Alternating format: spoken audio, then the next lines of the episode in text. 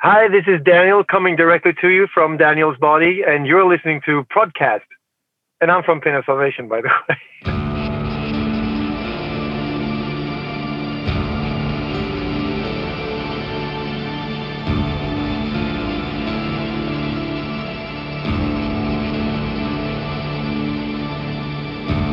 Welcome back to the Prodcast, everyone. My name is Dario. I'm your host, and this is episode 71. It's the second episode this week already, and uh, there's a special occasion because of uh, the new Pain of Salvation album coming out today, actually, because this episode is gonna uh, come out on Friday, the 28th of August as well. And I'm really happy to have Daniel on the phone. Hi, Daniel. How, how are you doing? Hi. I'm fine. I'm I'm standing with my car in the middle of the forest here and just waiting for someone to look at me suspiciously. that, that's that's the most interesting interview spot I think I have I have had so far. it was this or a graveyard, and I think this is the better the, the better choice, you know, but you know, between the two. All right.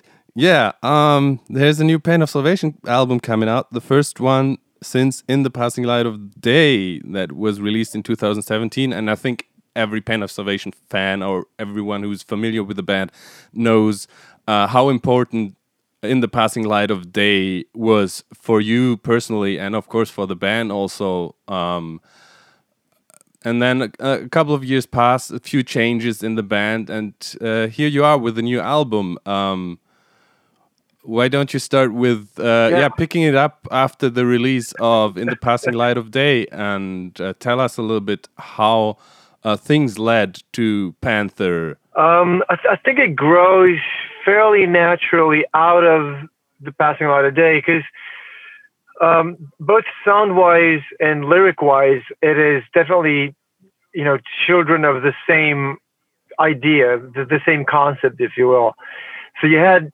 Full Throttle Tribe, which was in many ways the song that that led us into the soundscape that we wanted for in the passing light of day, which was when I started adding some some uh, out of tune keyboards that were sort of like going up and down and um, running fuzz pedals through noise suppressors and and uh, finding some sort of ugly beauty, uh, imperfect perfection or or perfect imperfections and we started pulling that album into that sound and that world. And i just felt after that album was done and um, and released i still felt curious and hungry you know to see just you know go, go further down that rabbit hole. Um, from you know especially from a sound point of view like starting there instead of pulling it into that world uh, using that as a point of departure. And, and that was the birth of, of the uh, the Panther sound in many ways. Obviously, to us, it's been a much slower and more organic process. You know, since we've been there every day, been, you know, for these three years that have passed. Um, and concept-wise, it's basically the same thing. Like I, I was, I was dealing with sort of being neuro, neuro, uh, atypical um, in the song "Full Throttle Tribe," and that's where I just started. You know, I, I kept digging in that end. So in a way, you could say you could see like um, passing light as some sort of tree, and then you have branches and a new tree coming out of like growing sideways out of uh, full throttle tribe, I guess. Okay, well, um, I mean, Pain of Salvation uh, has always been like your main baby, your main child and you've been the driving force since the beginning and uh, also the main songwriter for the most part. Um, now there there has been a few significant lineup changes as well or like one significant lineup change of course uh, between the last album and this one and that was would be of course the the departure of Ragnar and the uh, return of Johan Hallgren um, has that affected yes. the, the the writing and, and, and production process uh, uh, in any way? Yeah, obviously. I mean, since I was writing with Ragnar and uh, and did appreciate that a lot, uh, it was a hard blow. Um, that whole like things went sideways in a way that I did not predict, and still like we don't really understand what happened there. Um, and uh, you know, that said, it was also I, I, guess like everything in life, it comes with a, a cost and some silver linings. And uh, obviously, one of the silver linings would be that you know Johan returned to the band, and uh, that has definitely made the entire social climate very warm again uh, within the band, and uh, that was a, a very nice, a, a, welcome change in many ways. Yeah, you you mentioned the the, the path that you chose with. Or, or, that you started to go down within the passing light of day sonically um, with, with kind of new ideas to the pain of salvation world, uh, sound world, so to speak, and um, that you kind of explored them further in Panther. Not only the lyrical themes, but also yeah the the um, uh, musical ideas and musical yeah, yeah. words where you kind of dabble in and and, and uh, explore more. Um, now I feel that that uh, Panther um, parts of Panther are somehow yeah going that road quite a lot further but there's also uh, at the same time a lot of um, familiar um, Pain of Salvation things popping up um, like the the yeah. little banjo like theme in fur the the, the it's kind of an yeah. intro i guess to to the title track panther or or an interlude and uh, I just noticed the piano in in Wait kind of reminded me a lot of uh, Fredrik Hermansson's style uh, back in the day. Um, so do you have the feeling as well that that while yeah incorporating these new sonic ideas and worlds like more yeah electronic stuff and also production wise like the the vocal production um, in some points is also kind of kind of new uh, this modern style for Pain of Salvation but um, yeah like still keeping old trademark uh, or, or uh, yeah bits and pieces of the pain of salvation yeah. universe yeah I, I think I mean, it's basically it's um, I guess it's sort of my musical DNA that is coming through in in the music and has always been.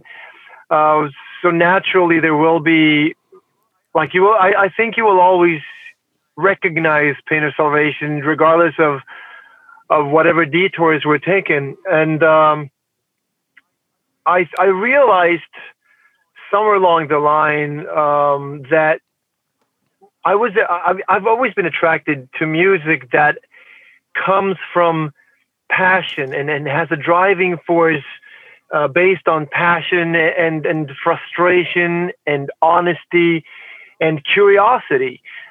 That to me has always been music that attracts me and that I've become interested in.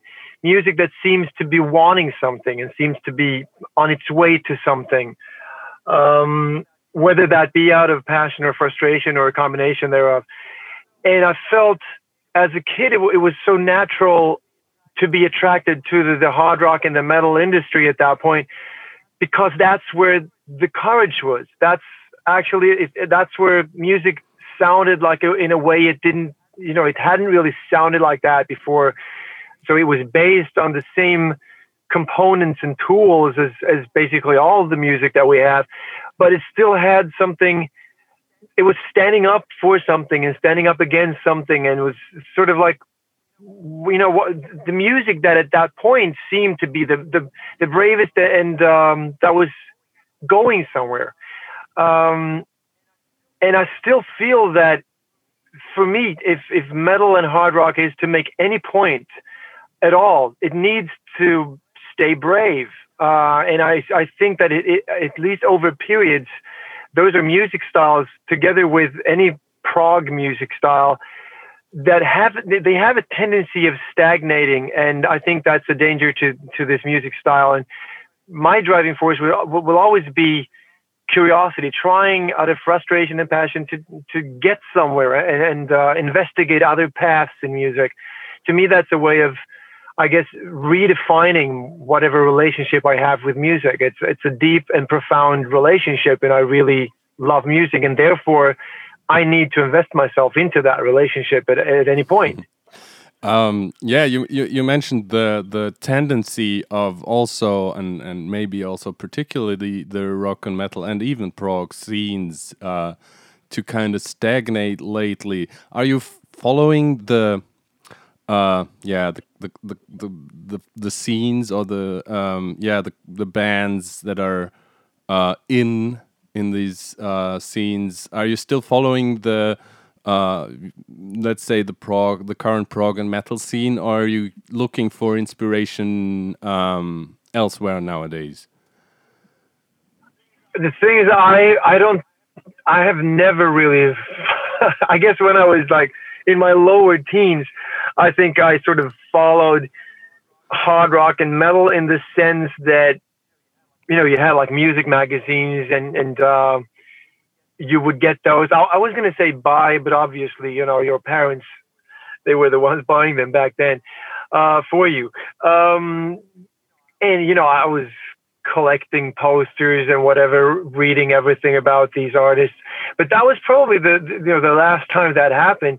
Um, I have this way of you know, be, becoming sort of like magnetically attracted to whatever I hear that that rocks my boat, and I have very little concern about where that is. Like if I all of a sudden I hear this great country song on the radio or in a TV show or whatever, I will, you know, just be totally moving towards it. It's like it's a, you know, it's really getting my attention and from from there on, I will sort of maybe search my way deeper into that if if I feel that it's interesting enough. Um, so I guess like, I, and it, that's been like as for as long as I can remember, I've been focusing so much on on making music and being in music that um, I don't really go out looking for music. It needs to basically, I was going to say I need to stumble across it, but basically the music needs to stumble across me. Um, a, a, lot of the music that I listen to today um, are the result of seeds that have been placed, you know, through watching TV series or, uh, or my kids come home and they have, they play something and go like, listen, listen to this. And all of a sudden, every once in a while, something will just you know kindle your um, your passion for what's happening, and you go, "Oh, that's cool. What is that?" Um, so I no, I, have to say that I think that one of the strengths probably of of the band is that I think all of us are, or at least most of us in the band, not very much into following music styles at all um, we just listen to whatever music we think is good, and, and, you know that can come from whatever source. We don't really care that much. Yeah, um, uh, I, I I totally agree, and I think this is also um, um, very important if if you want to stay progressive in the original sense with the music you're making, um, like not only listening to music that is considered progressive uh, just because the term was slapped yeah. onto it. I see your point. and I, I mean, I have to say too that because I, I mean, I get the question every once in a while, like if this is like an intentional move in order to to stay progressive, but I just I don't think that we've ever like intentionally thought out to be any specific music style. We we never went into let's do progressive metal or we, we just we've just always made the music that we like, I guess, and and especially me since I'm composing almost all of it. Um, that is the main concern, and then you know we get placed where we get placed, and we we don't really feel that we have to defend any sort of label that we get or any music style. Um, there was a time when I was in my early 20s when we, I guess, tried to, you know, to to, uh, avoid getting labeled something or or um, endorse being labeled as something else or whatever. Uh, I, I think we came to the point where we just didn't bother that much. Um, because in the end, the most important thing is that, you know, people listen to your music and, and they can like it or not like it. And um, sometimes labels will get in the way and sometimes labels will help you because, I mean, in the end, it's a matter of communicating and making some sort of simplification of what it is to expect. And if people expect traditional prog metal, I, I think they might be positively surprised. Uh, and if they don't, then that's fine too. so um, it's just I guess we are what we are, and that's fine. You know, whatever whatever we want to be, whatever you want to label us, we'll we'll accept it. We've come to that point. All right. um, yeah, staying staying at the production side a bit. I, I was really curious about yeah, uh, how how did you um, approach for for once the the the, the vocal production, particular like as I said earlier already in songs like Wait or I think also the title track I didn't have the the time to listen to the promo uh, enough times to to yeah. fully uh, Im immerse myself or to fully know the album by now. But there, there's there's certain points in the album where it's where it's obvious that you you you you started to play with vocal production in a way that you that that I think we haven't heard from you before. And before it was like, um, I think uh, throughout the Pain of Salvation discography was always like your voice is of course mostly the center of attention and and also this um, emotional uh, and and uh, passionate approach that you just mentioned uh, about the songwriting actually, but it always uh, shone through in your vocal delivery of course and and and it was I always had the feeling that you try to to keep it very very warm and very um, natural the the vocals as as they are but now there are there are some some points where you started to to use some electronic effects and and stuff on your vocals that are of course um, yeah. drawing from some more modern um, production and sound worlds. Um, so, how did you come to include them into the Pain of Salvation sound? Um, most of them are actually. I mean, there are good sides and bad sides with how production is is executed these days. And I mean, one of the good sides is is that, and bad sides is that you can spend a lot of time uh, just working on sounds and working on whatever, whatever you have recorded. For some of those things, you know, it was basically a haphazard um, accident or whatever that, that led to it. Like for Wait, for instance, um, I was recording demo vocals and uh, because I, I, just wanted to, to, to show the idea.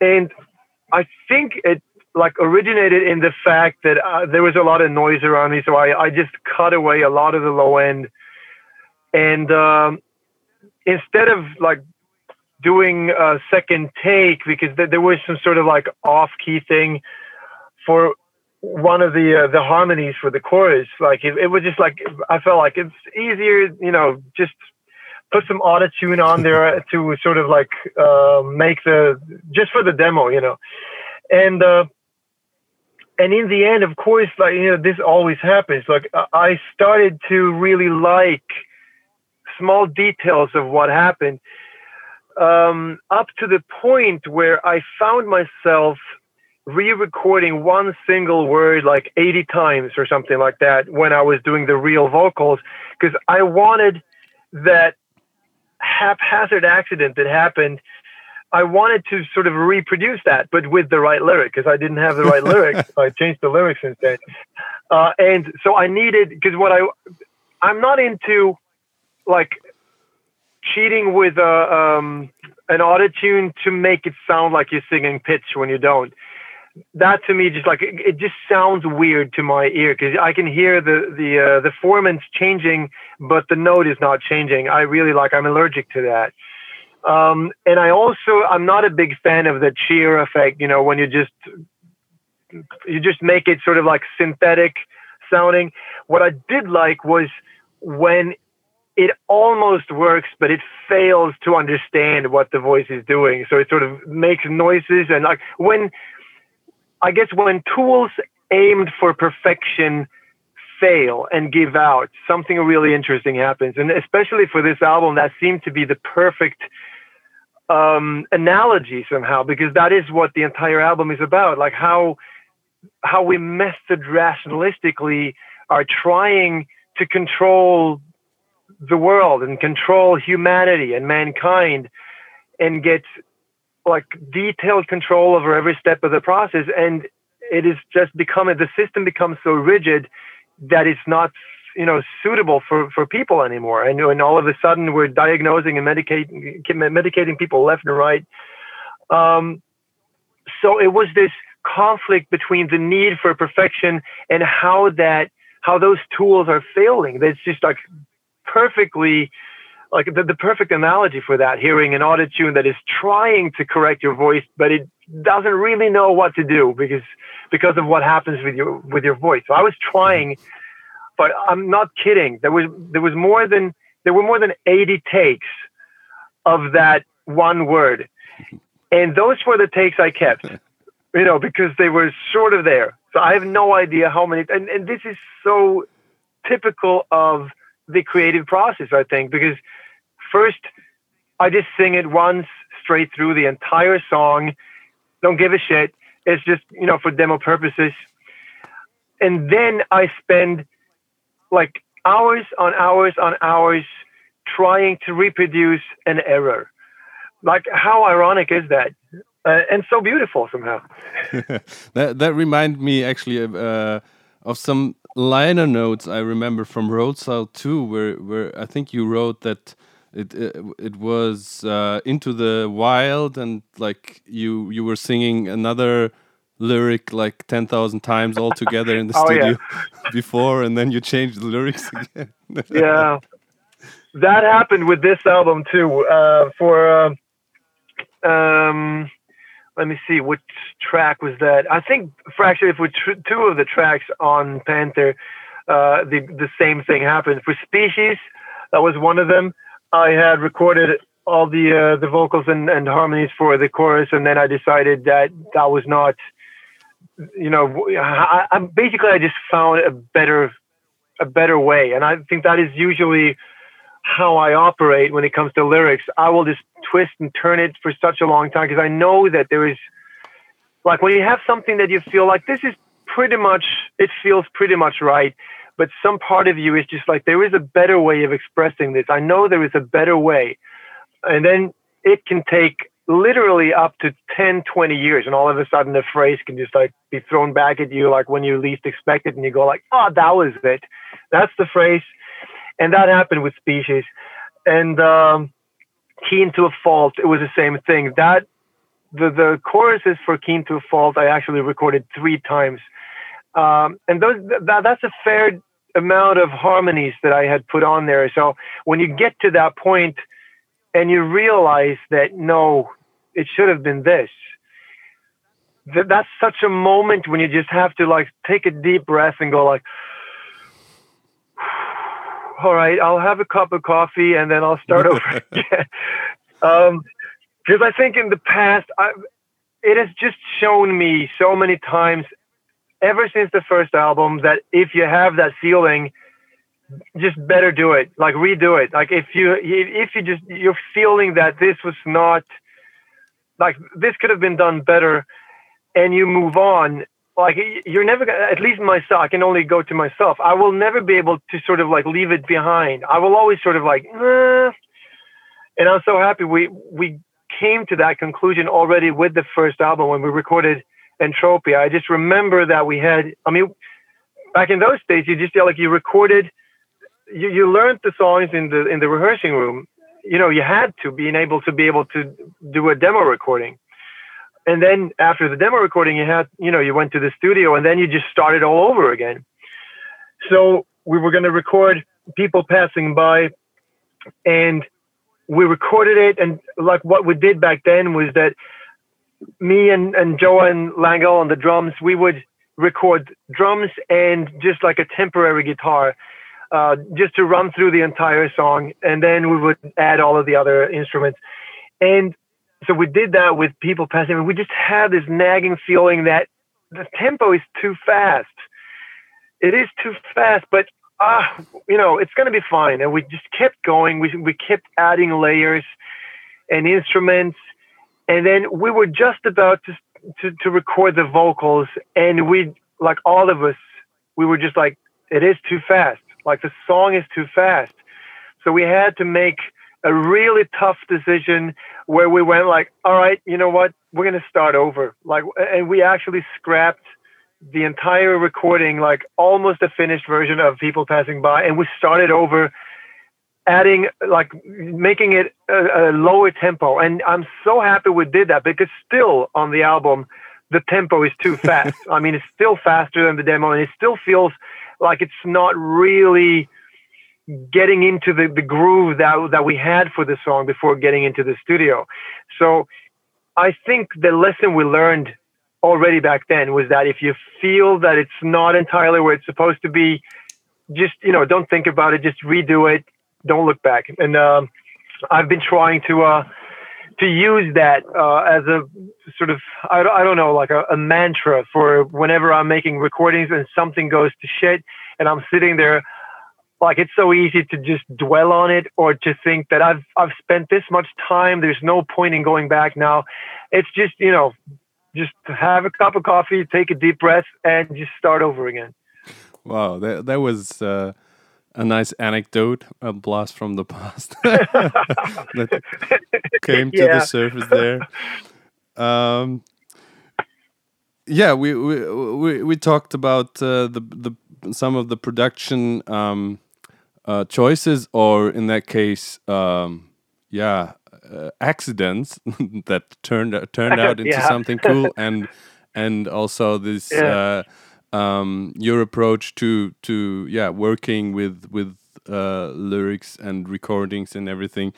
Um, uh, talking about the the compositional process um, and like the the the end product is always the the song and the song has a certain sound and um of course song structures are a lot freer in the type of music that you're doing whether you will call it prog or not um yeah. but um what what i think uh is very vital to pain of salvation sound it's always it, it, i just i just uh um, noticed. Uh, obviously, it's it's in the band name itself already. I mean, it's the kind of juxtaposition of uh, different elements that might usually not go together.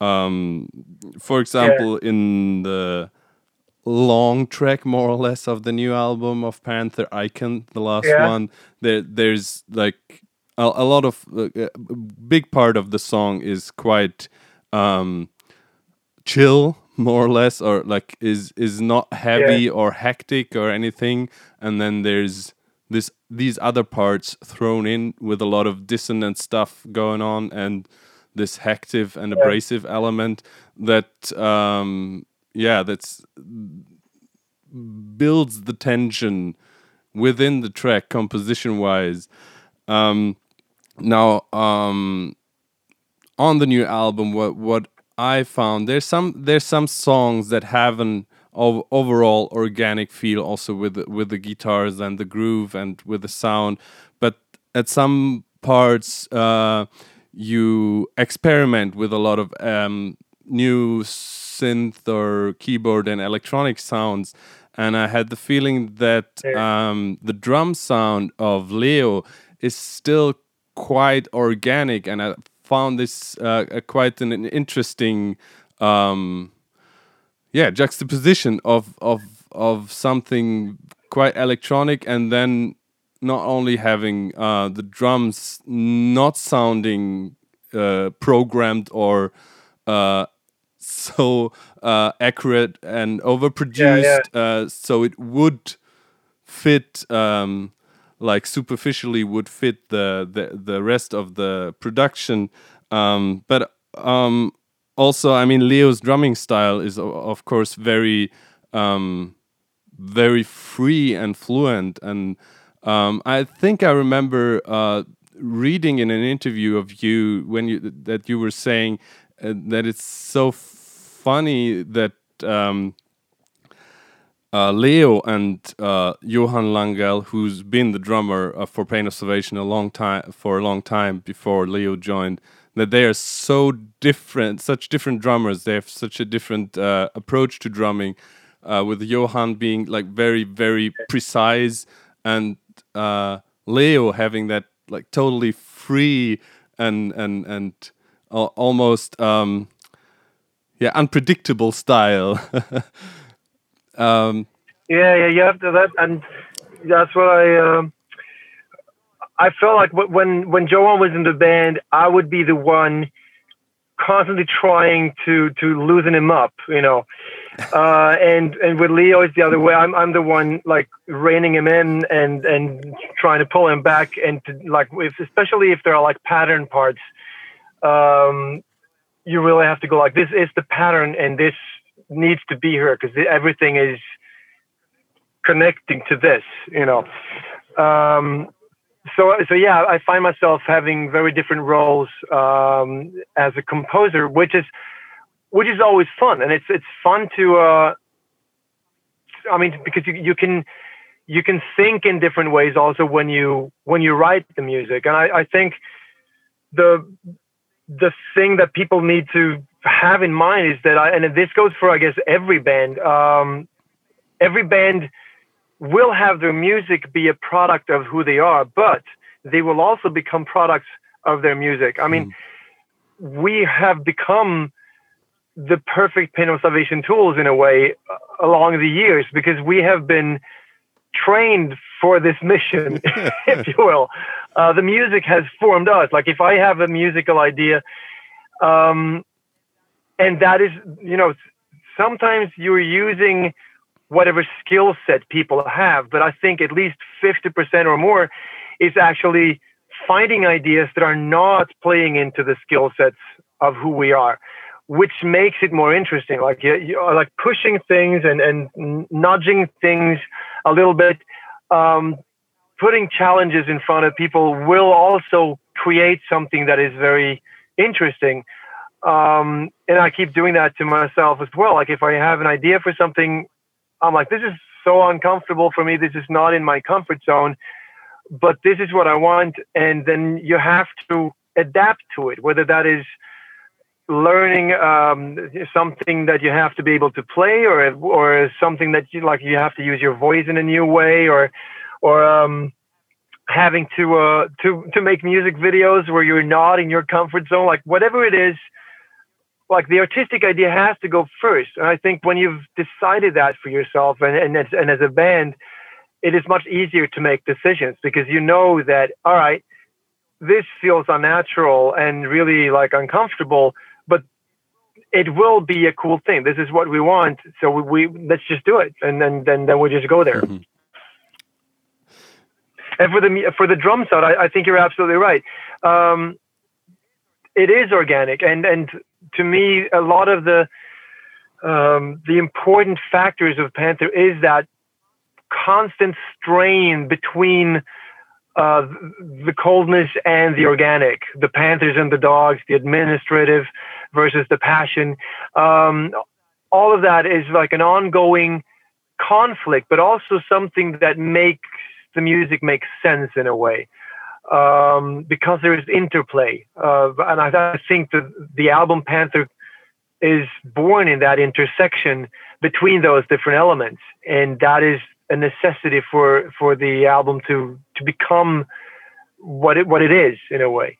Um, and and also one of the one of the reasons for this is that I mean I I grew up in a in a rehearsing room pretty much. I mean we I started a band when I was 11, and and a lot of the early years was time spent in a rehearsing room. And I've made a parable or an analogy uh, in an interview a, a few weeks back that, in a way, you're always look as a musician, especially a musician that that comes from a rehearsing room tradition and a very band oriented tradition.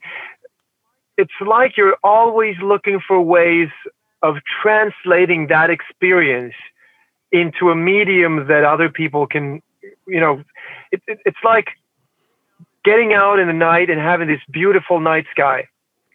And then you want to be able to, to communicate that night sky to other people who are not there.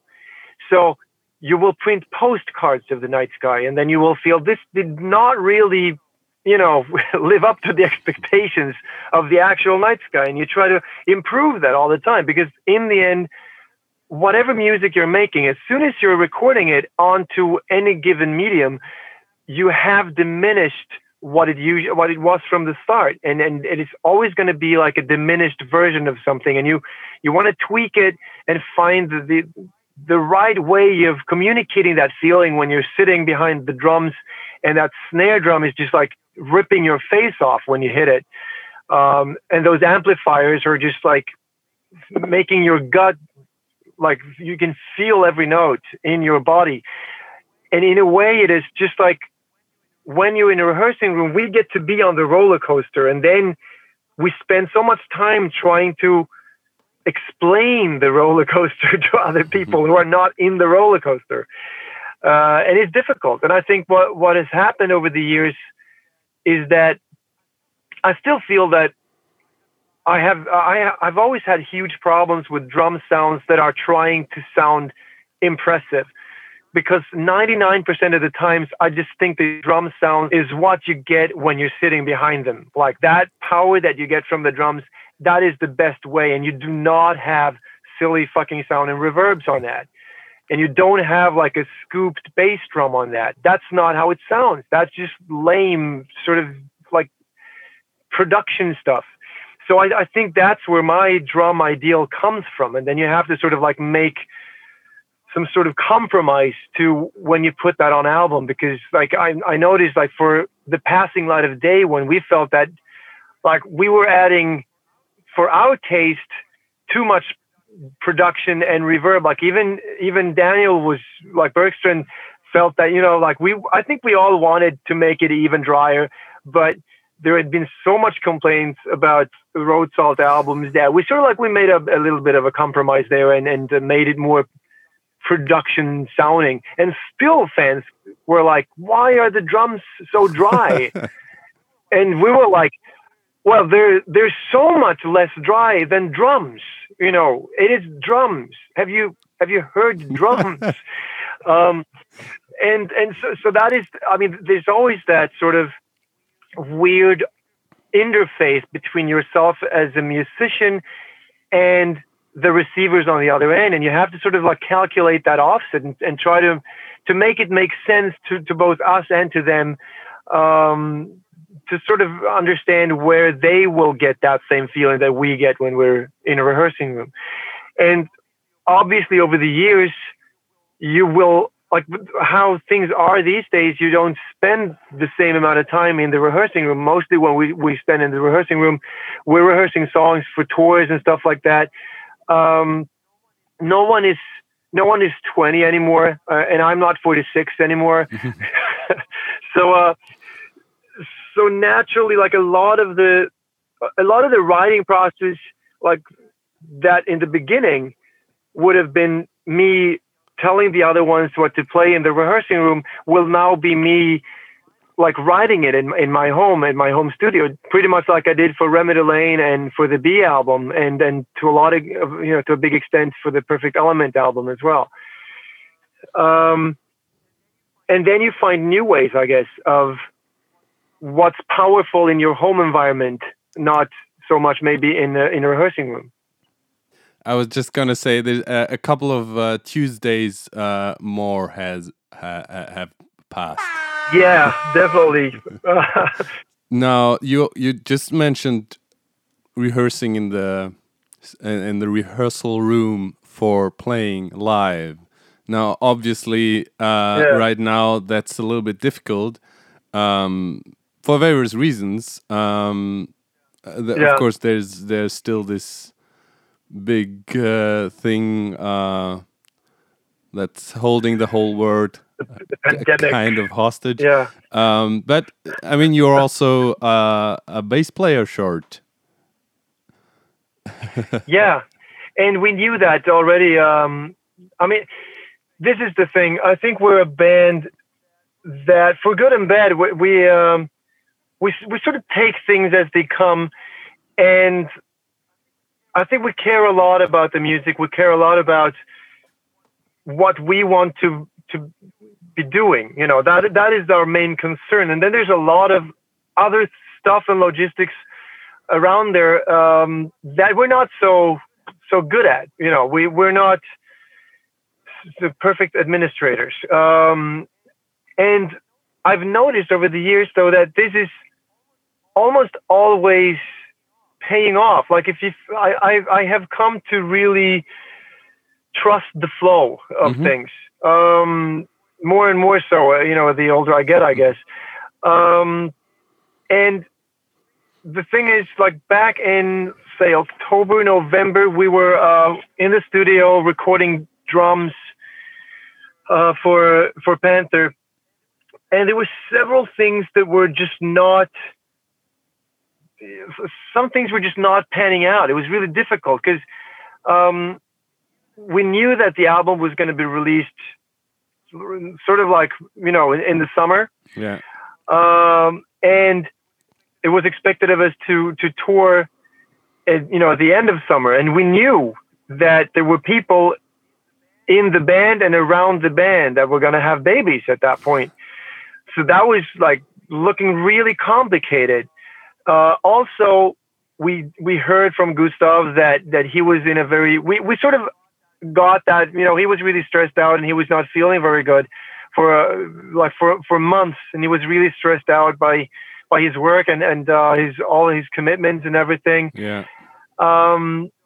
So and so we didn't put any pressure on him at all and, and just like you know whatever happens happens you know the important thing is that that he gets you know time to sort of recuperate um, in this situation and uh, we learned when we were in the studio that that he was going to quit all of his music commitments and just focus on his his day yeah. job um, uh, for a time that he did not know at that point at all.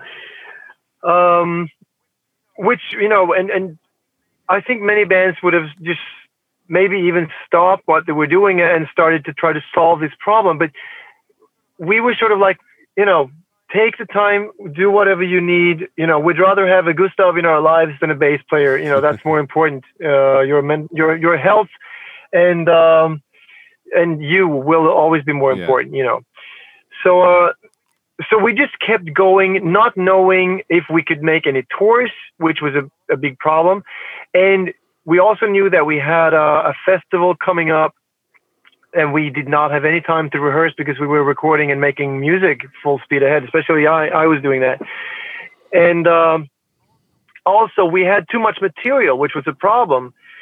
And again, it's the same thing. Like normally you would go like, let's just be clever and practical uh, about this and just record enough material that will fit this album.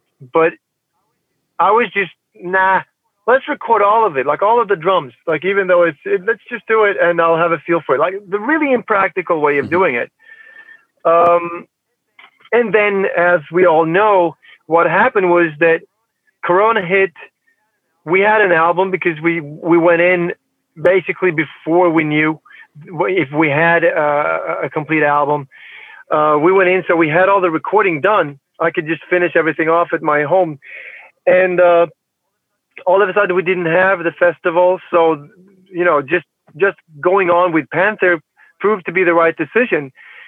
And all of a sudden they're asking me maybe I could make another album after Panther. And I was sitting there with like half an album already. I'm like, yeah, you know, you bet. Uh, that's how quick I am. I already have half an album, and you just asked me yesterday. Imagine what I could do with three days. So, um, and and the tours were canceled, and all of a sudden they could take the time and and just uh, you know be fathers and and have babies and stuff. Um, so everything was sort of like panning out, um, and I think that is how it's been throughout the the life of Pain of Salvation. That whenever things happen, you, you just have to sort of like, okay, so this happens. Um, we'll just do this and see what happens, and then you know how things pan out. Yeah. Uh, and the, the few times when things really go really crooked is usually when you have really tried to plan something into fine detail. That's when you know that never ever pans out. Well, yeah, you, you mentioned the flow of things and, and looking at the um, history of Pain of Salvation. Um, the flow of things have brought, um, yeah, now mo most recently has brought Johan Hallgren back, and also Yeah. um, a couple of years it has brought uh, Gustav back, who has been playing with the band back Yeah. in the 90s at one point already. Yeah. Um, so um, yeah, we we we can't see uh, in the future so uh, as much as we can't say when uh, proper live touring is gonna be uh, possible again. So uh, for the time being, uh, you you're not under pressure to find a new bass player or keyboard player. I mean, D two could also t- take up the bass again, right? Yeah, I mean we we have options. yeah, and and I, I, see, that was also like one of the uh, one of the things. Like I was sitting on an album where a few of the songs did not really have like bass on it. I mean, it was like um, synth bass or or uh, or just low guitars. Because I mean, that is something that people should keep in mind when they hear the album. That a lot of the stuff that you might not think are guitars are actually guitars. Like for Panther, the song Panther, you actually have 14 tracks of guitars. um, and so that that was uh, like when when we sent the demo to to the management and label, they both came back with, "Oh, it's a great song. Maybe you should add some guitar." And I'm like, "You mean on top of the 14 that are already in there?" It's like it's like the most guitar heavy track that we've ever made. It's just that the guitars, you know, don't don't necessarily sound like typical guitars. And for me, that is again one of the things when it comes to to metal. When people say it's not metal enough, first of all, I don't care. And secondly, if you like metal, are you actually liking metal or are you liking a specific amplifier? Like, are you a fan of metal or are you actually a fan of Mesa Boogie amplifiers? I mean, you have to make up your mind because to me, they're not equivalent. To me, it is whatever courage and, and passion and intensity you're bringing into the music and whatever emotions you display and um, and use the music as a vehicle of that to me is the heart of metal much more than whichever amplifier you're using for your guitar I just have to say that But actually, one one Yeah. ver- one very last thing before I let you go. Um, we like Yeah. to do a little section in our broadcast that we we we call "What's in Your Walkman." So, is there anything that you've been listening to lately that was not Pain of Salvation uh, that you would like to give a shout out to? Be it like well known or some obscure, smaller stuff, old, new, whatever. Um, I have to say, like one of the albums that have that has impressed me the most over these last months uh, was the last album by uh, Leonard Cohen. oh my goodness, yes. Um, yeah, and, and the thing is, I thought I thought I owned the last album because obviously, uh, "You Want It Darker" came out basically on the same day when he died. Right. I mean, it was just like so close. Um, and that album just hit me like a brick in many ways. Same here. Um, and I didn't realize that he actually that there was one album coming out after that. The album that he was working on that his son and the musicians finished uh, in his absence because he made them promise that if he died, they would finish that album. Mm-hmm. Um, and they did. And it's like, it has maybe four of the strongest songs that I've ever heard um, in my life. It's, and it's just, it's so amazing. Because the thing is, like, you, you grow up and you have your idols, and a lot of them will sort of like stagnate and, and start writing the same stuff over and over again. And it just seems tired and repetitive. Uh, but with with Leonard Cohen, you just realize that there is an option. You can actually continue through life and maintain and nurture that frustration and that passion and curiosity, uh, regardless of the fact that his voice is pretty much always the same. Yeah. Still, the topics that he's dealing with, the way he does it, it's like like you hear the last album and you're like, I want this guy to make 10 more albums because obviously this is still a person at 80, just at the brink of death. This is still a person that has places to go musically and lyrically. He's still still traveling, still investigating, still curious. And um, especially like you have puppets, like that's such a heavy track, um, both lyrically and sound wise and everything. And you have um, the goal, which is just like that should have been the ending song. It's just, it's like one of the most gripping tracks I've heard. Um, also because you know that this is right before he dies, Yeah. of course. That you know that that gives that definitely an extra layer to it. Um, and the two opening tracks, or like the, the but I'm not sure that they're the opening tracks, so let me name them instead.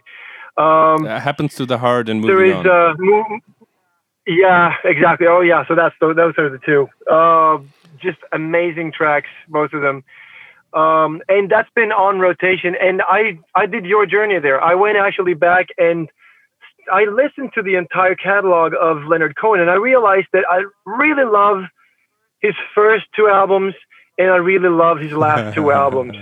And that, that is you know saying a lot i think. Yeah. and uh, and also like I remember being a kid and you heard the uh, first "We Take Manhattan" song, and it was sort of like a synthy, sort of poppy song. You didn't give much thought about it at that point. Now, when you listen to it, it just struck me when I heard it, like in in as as a grown up, that the first sentences in that song might be the the best opening sentences of a song ever. Like it's it's just such a, a strong first line. Uh, this this sentenced me to 20 years of boredom for trying to change the system from within. Yeah. I'm coming now. I'm coming to reward them. First, we take Manhattan, then we take Berlin. It's just like how good is that? It's just amazingly good. So I've I've had a lot of uh, Leonard Cohen on rotation, and uh, and this song "Grip Tide" by uh, Barbarossa has also been a lot of rotation.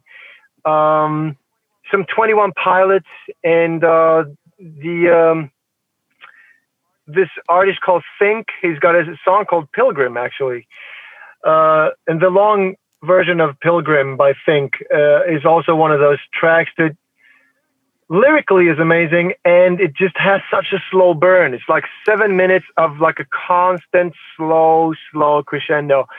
Um, that is just amazing. And, and like if you listen to that in your car, especially after a few listens when you get it into your system, uh, whatever speed you're driving at, you will like you will drive 30 to 40 kilometers per hour faster at, towards the end of the Okay. song. It's that one of those kinds of songs. That, that, that's actually like Barbarossa and Think is uh, will will be new discoveries for me.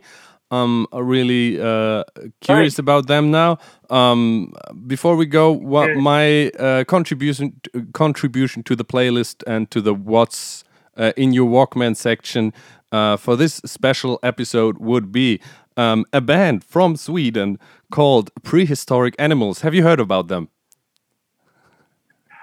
Uh, yeah, I've I've never really heard a lot of the music, but yeah, of course. I mean, it.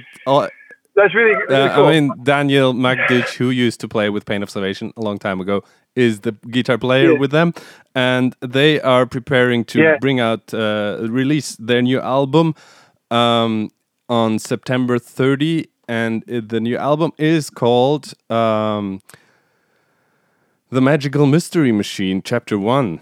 And the first single, we All were right. happy and very proud to present the first single um, on the prog space and the first single is called floodgate it's already out it's the opening track and it's Yeah. amazing and i implore you to go listen to it i will add it at the end of oh, I will do i will that. add it at the end of the I'm, I'm, uh, of, yeah. of the Oh, that's um, cool. I'm- I'm- playlist yeah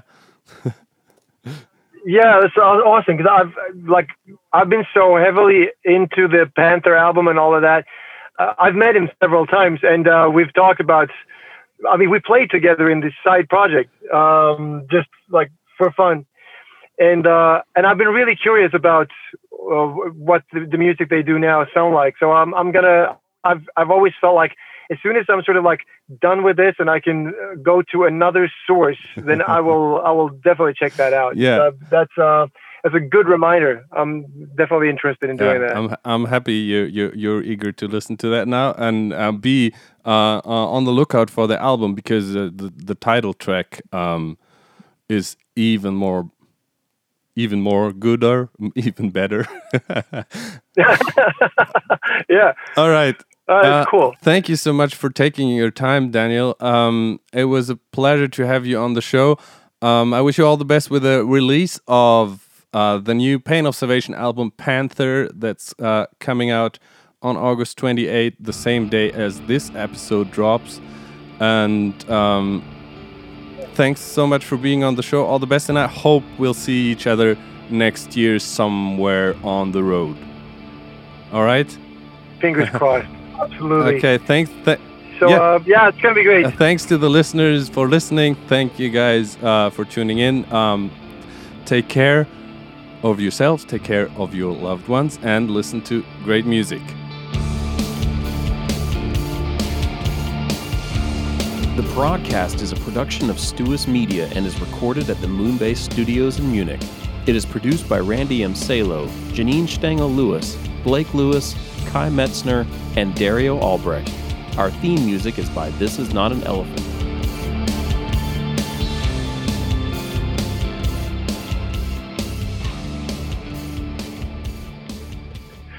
That was perfect, right?